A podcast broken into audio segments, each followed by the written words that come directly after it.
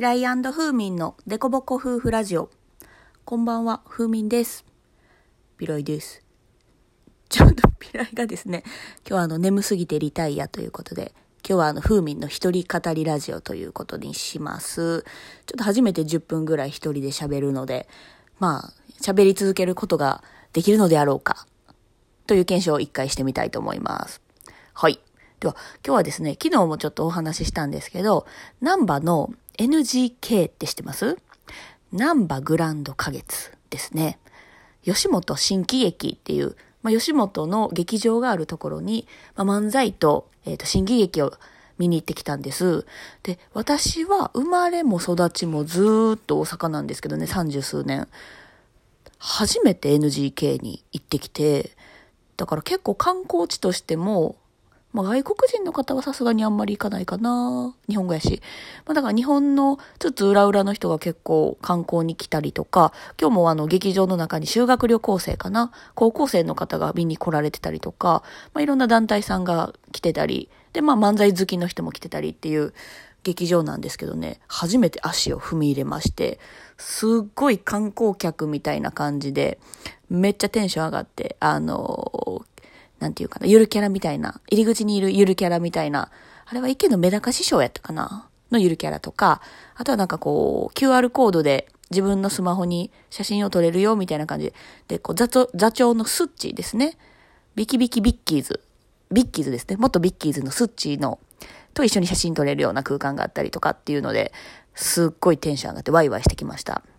で、なんで、そもそも、あの、新喜劇を見に行きたかったかっていうと、まあ、ずっと私は、まあ、生まれてから小学校の時とかずっとあの、土曜日のお昼によく新喜劇がやってたので、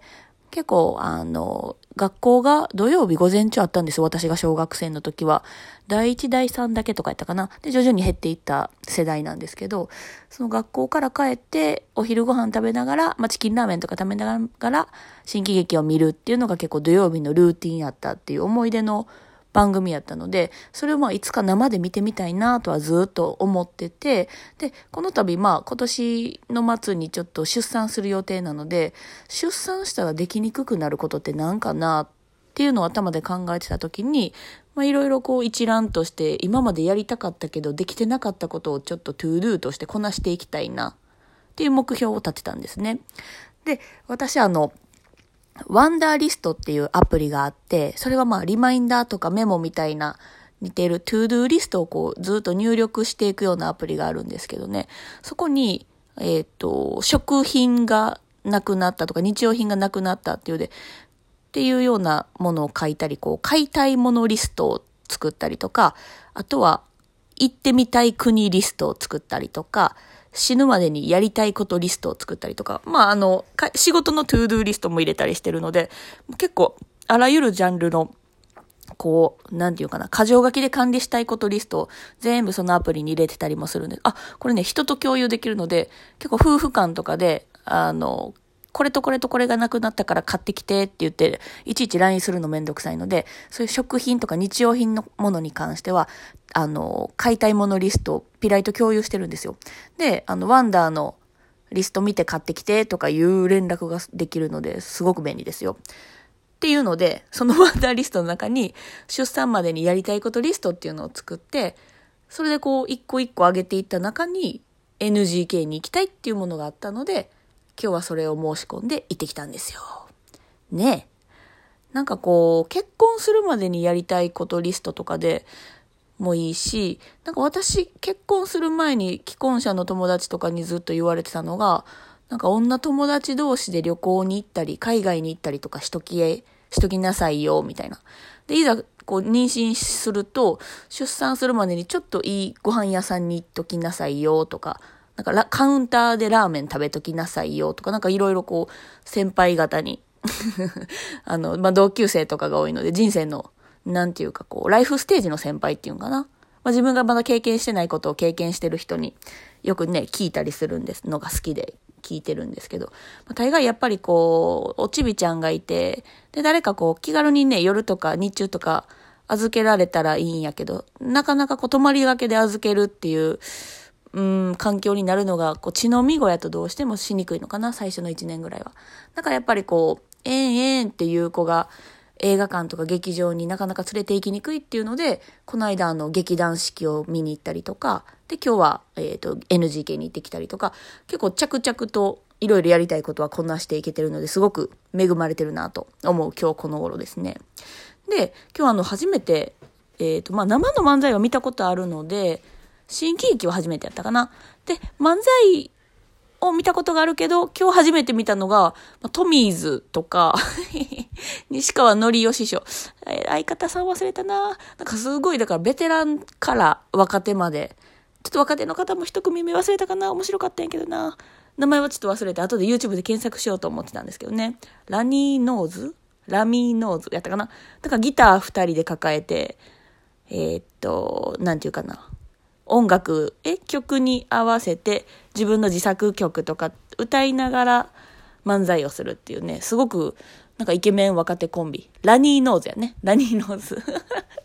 が、えっ、ー、と、一人目、一組目やったかな。でも、その一組目っていうのでインパクトあるっていうのもあるけど、ピライと二人で終わった後に、誰が一番面白かったって言ったら、そう、ラニーノーズやねって二人とも言ってて、なんかね、まあネタバレになるんかわかんないけど、こう、A, B, C, D, F, G のアルファベットの曲を、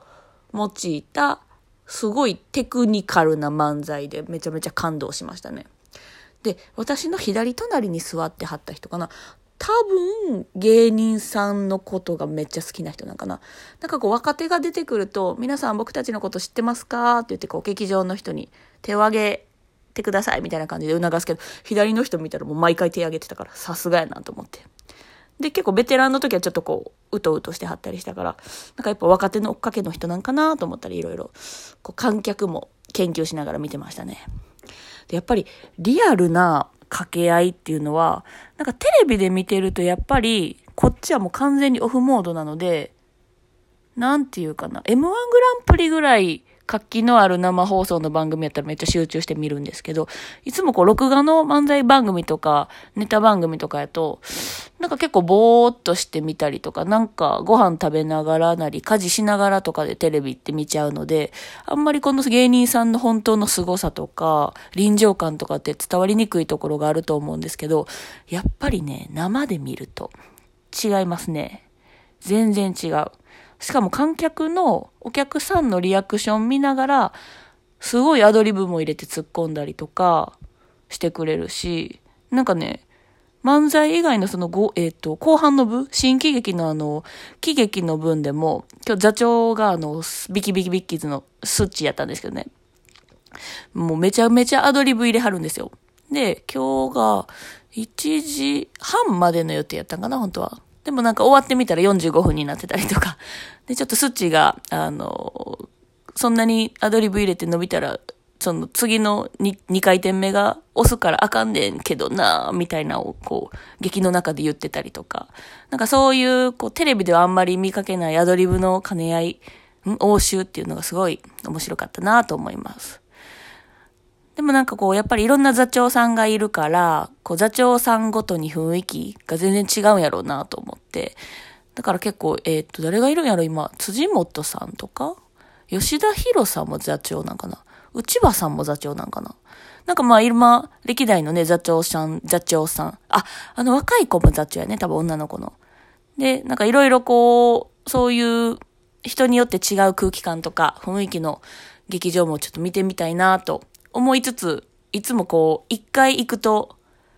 なんか私あのあれなんですよね。飽き性というか、一回、一回ずつ観光したいみたいなところがあるので、一回行ってめっちゃ良かった、また行きたいと思っても、なかなかこう二回目に足を運ぶっていう優先順位が低くなるんですよ。だから今回 NGK に行ったから、二回目行くとしたらなんか京都の劇場行きたいなとか、その漫才専門の劇場行きたいなとかになりそうな気がしますね。だからこう、一個のところにはまれる人がすごいなっていつも思いますね。だからこう、吉本やったら吉本の NGK ばっかり行ってる人とかも多分中にはいると思うので、そういうこうオタク的な要素も私も持ち合わせてはいるんですけど、観光、旅行とか、ご飯屋さんとか回るのは好きやけど、何回も何回も同じところにいると飽きてしまうタイプなんですよね。だからこう仕事とか趣味とかあんまり定まらずにふらふら、ふらふらってこう、楽しそうなものにいつも追っかけてしまうっていうところがあります。はい、何の話やねんっていうところでしたけど、まあ、今日は新喜劇に行ってきたよっていう話と、えっ、と、まあ、妊娠とか出産を控えてる人って、一体何をしてるんやろうかな？私はまあそういう劇場系とか、ちょっとカウンターのラーメン屋さんとか、なんかすごい静かなレストランとか、っていうところをこう、こなしたいリストに入れて、着々とこなしております。あとはまあ、近場に一泊で、旅館に、旅行に、あと、まあすごく近場なんですけどね、行く予定なので、それを楽しみに、出産の苦痛というか、無痛分娩の予定ではないので、普通分娩をどう乗り越えていくかという糧にしたいなと思っております。